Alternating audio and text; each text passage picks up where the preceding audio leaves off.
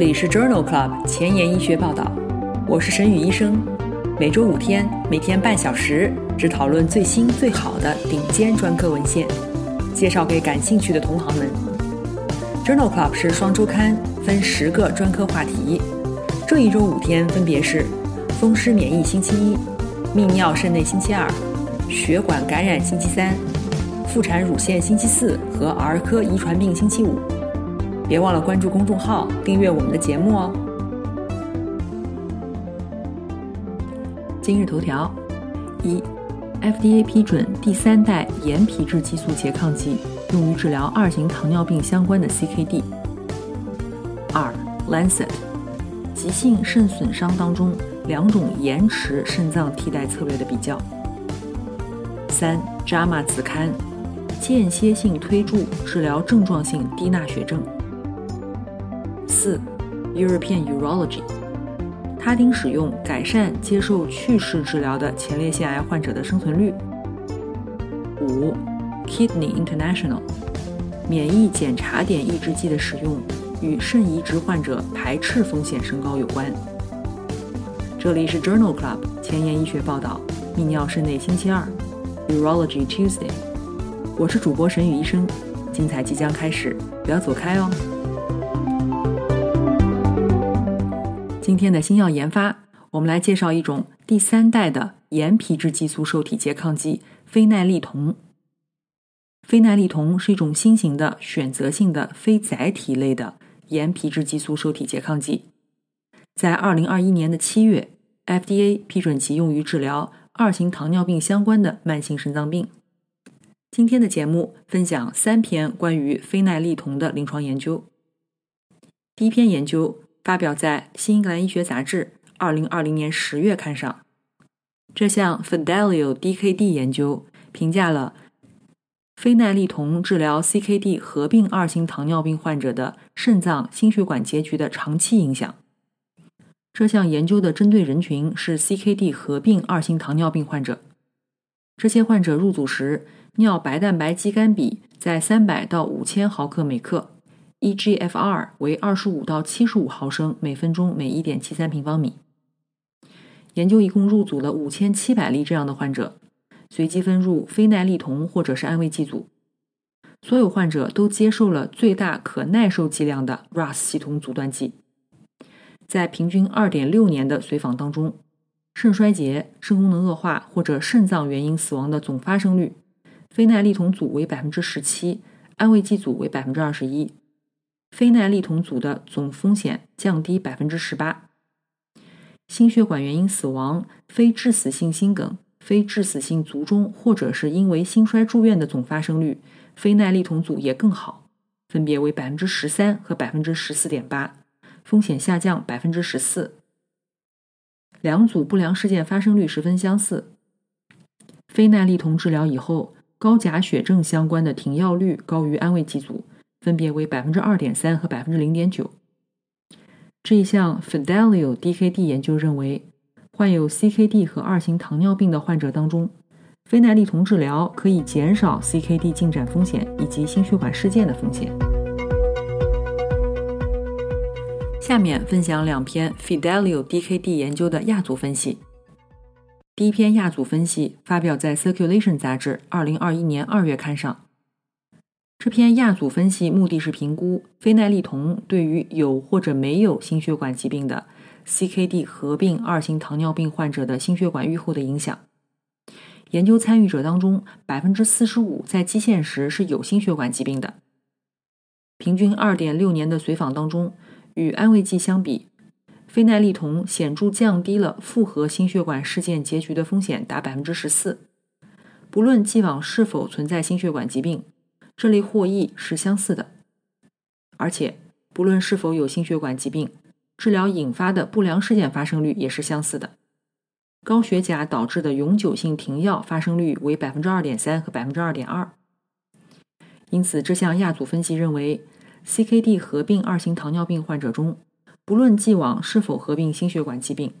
非奈利酮均可以显著降低复合心血管事件的结局。第二篇亚组分析发表在美国心脏学会杂志二零二一年七月刊上。由于心脏重构和肾脏并发症， C K D 合并二型糖尿病患者的房颤房扑的风险升高。这项亚组分析的目的就是评价非奈利酮对于新发房颤房扑的影响。Fidelio D K D 研究当中，所有参与者既往有 百分之八点一 有房颤和房扑的病史。在 二点六年的随访当中，非奈利酮组的新发房颤房扑比例为 百分之三点二，安慰剂组为 百分之四点五。 非奈利酮可以降低新发房颤比例达 百分之二十九， 而且无论是否合并有房颤和房扑，非奈利酮对于肾脏心血管预后的影响都是一致的。因此这项亚组分析认为，在 C K D 合并二型糖尿病的患者当中，非奈利酮降低了新发房颤房扑的风险。今天临床实践的第一部分，我们来聊一聊急性肾损伤。急性肾损伤 A K I 是一种肾功能的突然下降，会导致尿素氮肌酐以及其他经过肾脏排泄的代谢废物水平升高。急性肾损伤可能危及生命的并发症包括容量超负荷、高钾血症、酸中毒和尿毒症。治疗原则包括所有的 A K I 患者都应当评估容量状态，容量不足则补充液体以恢复血管内的容量。出现以下情况的时候需要进行透析：利尿剂难治性的液体过剩，药物治疗无效的高钾血症或者是血钾水平快速上升，药物无法纠正的酸中毒，尿毒症征象，比如心包炎、神经病变或者无法解释的精神状态下降。在四十七期的泌尿肾内星期二节目当中，我们曾经聊到过急性肾损伤的临床特点，有兴趣的朋友可以点击链接重复收听哦。目前在没有严重并发症的急性重症肾损伤的患者当中，延迟肾脏替代治疗一段时间是安全的，但是具体延迟多久是安全的仍然不清楚。在 Lancet 柳叶刀杂志二零二一年四月刊上发表了一项 A K I K I 二 研究，是一项在法国三十九个 I C U 进行的公开的多中心前瞻性开放标签随机研究，讨论的是两种延迟策略的比较。纳入的二百七十例患者入组时少尿大于七十二小时，或者是尿素氮水平大于 六点二二毫摩尔每升。入组以后，患者被随机分配至两种延迟治疗策略组，一组在入组以后立即开始肾脏替代治疗，另一组肾脏替代治疗被推迟到出现显著的高钾血症或者是代谢性酸中毒或者是肺水肿或血清尿素氮大于 七点七七毫摩尔每升。随访到第二十八天时，两组的无肾脏替代治疗中位时间是相似的，分别为十二天和十天，而且与急性肾损伤或者肾脏替代治疗相关的并发症数量也是相似的。随访到第六十天，进一步延迟治疗组六十天死亡风险升高 百分之六十五。因此这项 A K I K I 二 研究认为，少尿七十二小时以上，尿素氮水平 六点二二毫摩尔每升的严重急性肾损伤患者，进一步延迟肾脏替代治疗的开始时间并没有额外的获益，而且可能增加潜在的危害。急性肾损伤的复发在急性肾损伤幸存者当中非常常见，R A S 系统阻断剂是否可以增加这种风险尚不清楚。在 Kidney International 杂志二零二一年五月刊上发表了一项回顾性的队列研究，纳入的是二期或者三期的急性肾损伤后存活的退伍军人近十万例，评价了出院时 R A S 系统阻断剂使用与出院以后十二个月内肾损伤复发的关系。在基线时有 百分之四十 的患者出院时接受了 R A S 系统阻断剂，与一直接受 R A S 系统阻断剂的患者相比，停用者急性肾损伤发生风险没有变化，但是死亡率升高了 百分之三十三。 在糖尿病、 C K D、 心衰、恶性肿瘤患者的亚组分析当中，结果也是相似的，只有在 C K D 患者当中停用 R A S 系统阻断剂，肾损伤复发风险略有下降。因此这一项大型的退伍军人回顾性研究认为，中重度急性肾损伤幸存者当中，使用 R A S 系统阻断剂与急性肾损伤复发风险无关，但是能够改善生存率。因此，对有指征的患者重新启动或者开始 R A S 系统阻断剂是十分必要的。肾损伤的患者常伴有严重的电解质紊乱，对于症状性严重的低钠血症患者，高渗盐水缓慢持续输注还是间歇性快速推注，这两种治疗策略哪一种更好尚无定论。在 J A M A Internal Medicine 杂志二零二一年三月刊上发表了一项 SALSA 研究，这一项前瞻性多中心开放标签的随机临床研究，比较了症状性低钠血症患者缓慢持续注射和快速间歇性推注高渗盐水出现低钠血症过度纠正的风险。研究纳入了近两百例血清钠水平小于一百二十五毫摩尔每升的中重度低钠血症患者，给予 百分之三 的高渗盐水，按照临床严重程度持续二十到四十八小时。患者平均年龄七十三岁，约一半为男性，平均的血清钠浓度为一百一十八毫摩尔每升。在研究当中，过度纠正定义为血清钠水平在二十四小时以内升高超过十二毫摩尔每升，或者是四十八小时以内升高超过十八毫摩尔每升。在间歇推注组和持续注射组当中，发生过度纠正的比例分别为 百分之十七 和 百分之二十四， 没有统计学差异。但是间歇性推注组的复发率更低，分别为 百分之四十一 和 百分之五十七，一小时以内达到治疗目标的比例更高，分别为 百分之三十二 和 百分之十七。 因此这项 SALSA 研究认为，间歇性推注和持续注射高渗盐水在治疗低钠血症时均是有效安全的，但是间歇性推注复发率更低，而且在一小时以内达到治疗目标的比例更高。作者建议将间歇性推注作为症状性低钠血症的首选方法，这与目前指南推荐是一致的。今天分享的关于急性肾损伤的最后一篇文章，讨论了造影剂相关肾损伤。这篇文章发表在二零二一年六月的美国心脏学会杂志当中。心血管介入手术当中使用碘造影剂增加了肾功能损伤的风险。尿液当中 D K K 三 是一种应激诱导的肾小管上皮来源的糖蛋白，用于预测急性肾损伤和持续肾功能不全。这一项病例对照研究评价了尿 D K K 三 和中性粒细胞明胶酶相关的脂质运载蛋白 N G A L 以及血清半胱氨酸蛋白酶抑制物 C C Y C 等指标与 C K D 患者心血管介入手术以后造影剂相关肾病的关系。造影剂相关肾病定义为造影剂给药以后四十八小时血清肌酐升高二十六微摩尔每升以上，持续性的肾功能障碍定义为造影剂给药一个月以后 E G F R 水平持续降低大于 百分之二十五。 在四百多例入组患者当中，有六十四例发生了造影剂相关的急性肾损伤。基线时尿液当中 D K K 三 与肌酐的比值大于四百九十皮克每毫克，预测价值是最好的。在 Maron 评分、 G E R M 评分、 N C D R 评分当中加入 D K K 三 与肌酐比值，可以提高其预测价值。同时在四百多例患者当中，有五十七例出现了持续的肾功能障碍，基线的 D K K 三 肌酐比值大于三百二十二皮克每毫升，预测价值最好。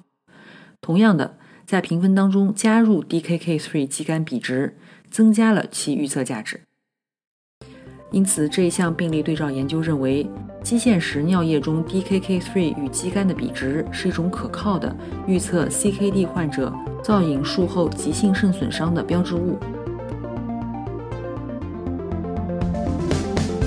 工作太忙，时间碎片化，每天半小时听我的播客，获取最新最好的临床研究。深感公众号内容太多太杂，质量参差不齐吗？每周五天看我的微信公众号，获取最好最新的临床研究。 Journal Club 前沿医学报道，拉近科研和临床的距离。今天临床实践的第二部分，我们来聊一聊前列腺癌的去势治疗。去势治疗 A D T 单用或者与化疗联用，通常作为转移性前列腺癌的初始治疗方案。A D T 的标准治疗方案包括双侧睾丸切除术、单独使用促性腺激素释放激素激动剂，或者是与抗雄激素药物联合。常用的药物包括 G N R H 拮抗剂、G N R H 激动剂、雄激素受体拮抗剂、雄激素合成抑制剂。在既往的节目当中，我们曾经反复多次聊到过前列腺癌，具体是在第七十七期和一百一十七期的节目当中聊的是前列腺癌的临床特点。前列腺癌的放疗是在第零七期和一百五十七期的节目当中。前列腺癌手术治疗和长期预后具体是在第四十七期和一百三十七期节目当中。前列腺癌的去势治疗是在第五十七期和一百零七期的节目当中。有兴趣的朋友可以点击链接重复收听哦。今天分享的第一篇文章是发表在 European Urology 杂志二零二一年六月刊上的一项多中心前瞻性的队列研究。这项研究评估了雄激素受体剪接突变第七 A R V 七 的表达是否能够预测转移性去势治疗敏感性前列腺癌患者的去势治疗疗效。研究纳入了三百多例开始去势治疗的转移性前列腺癌患者。研究当中有六十四例患者的 A R V 七 阳性，其余均为阴性。随访两年多以后，与 A R V 七 阴性的患者相比，阳性患者无进展生存期明显缩短，疾病进展风险升高了四十七倍，总生存期缩短，死亡风险升高 三点五倍。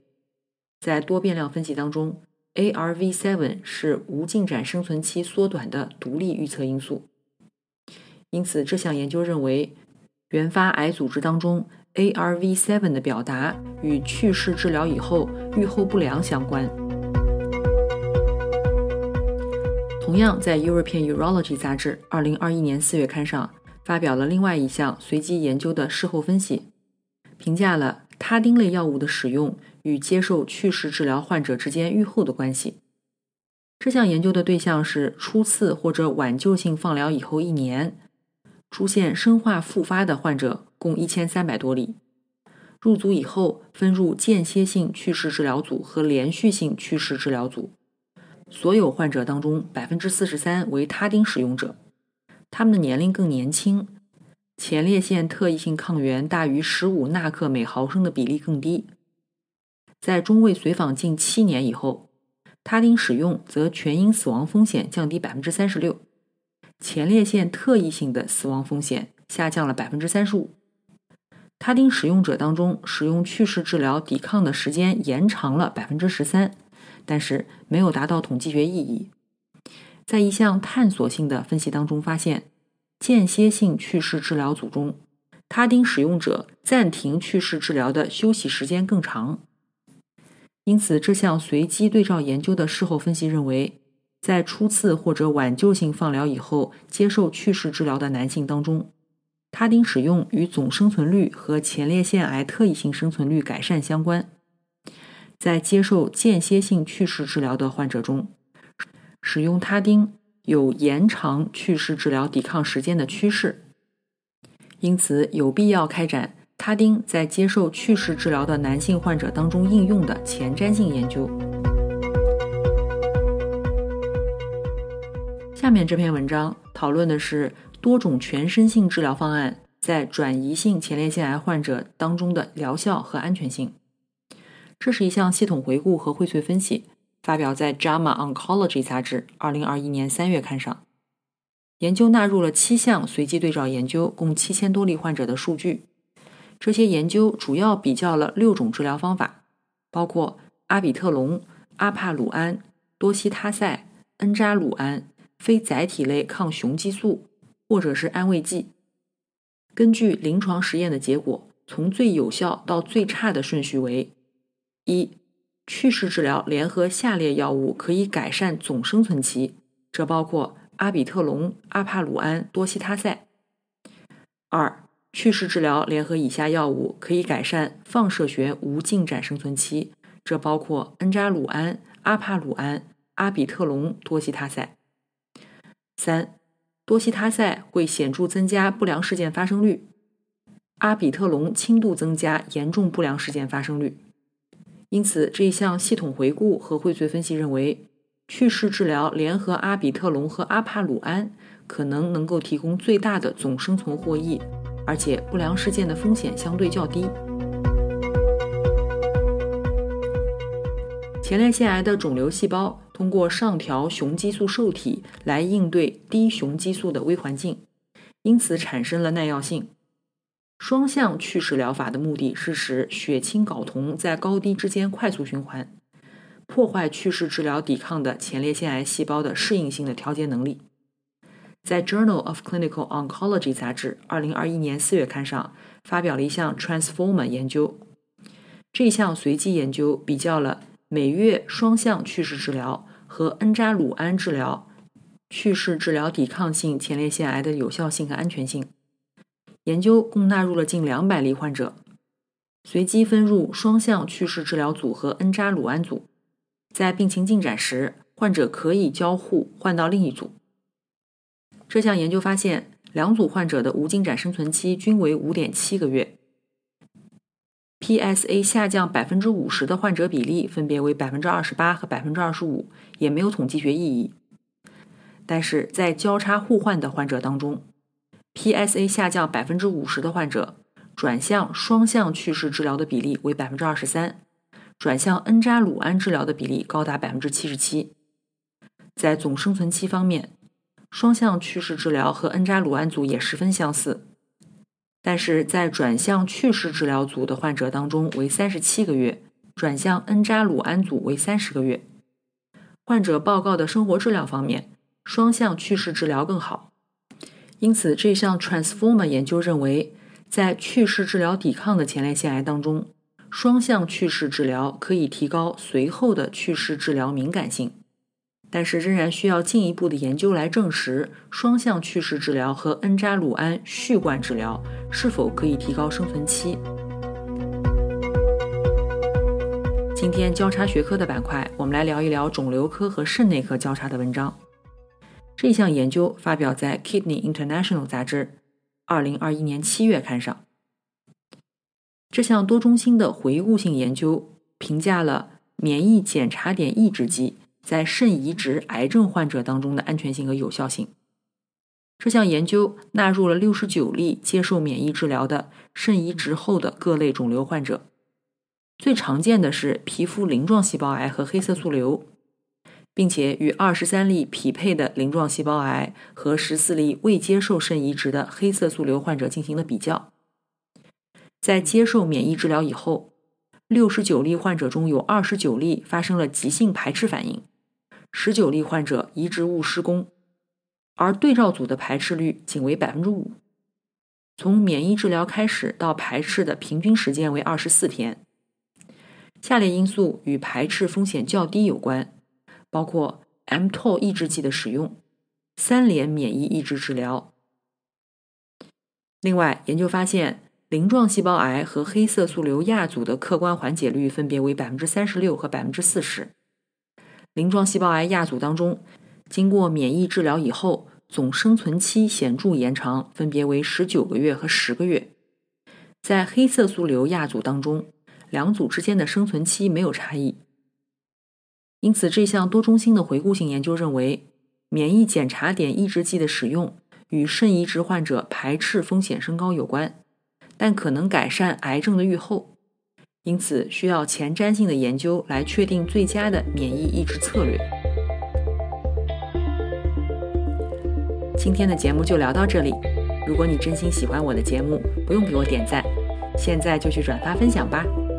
和我一起把最新最好的临床研究分享给需要的朋友。明天是血液感染星期三，精彩继续，不见不散哦。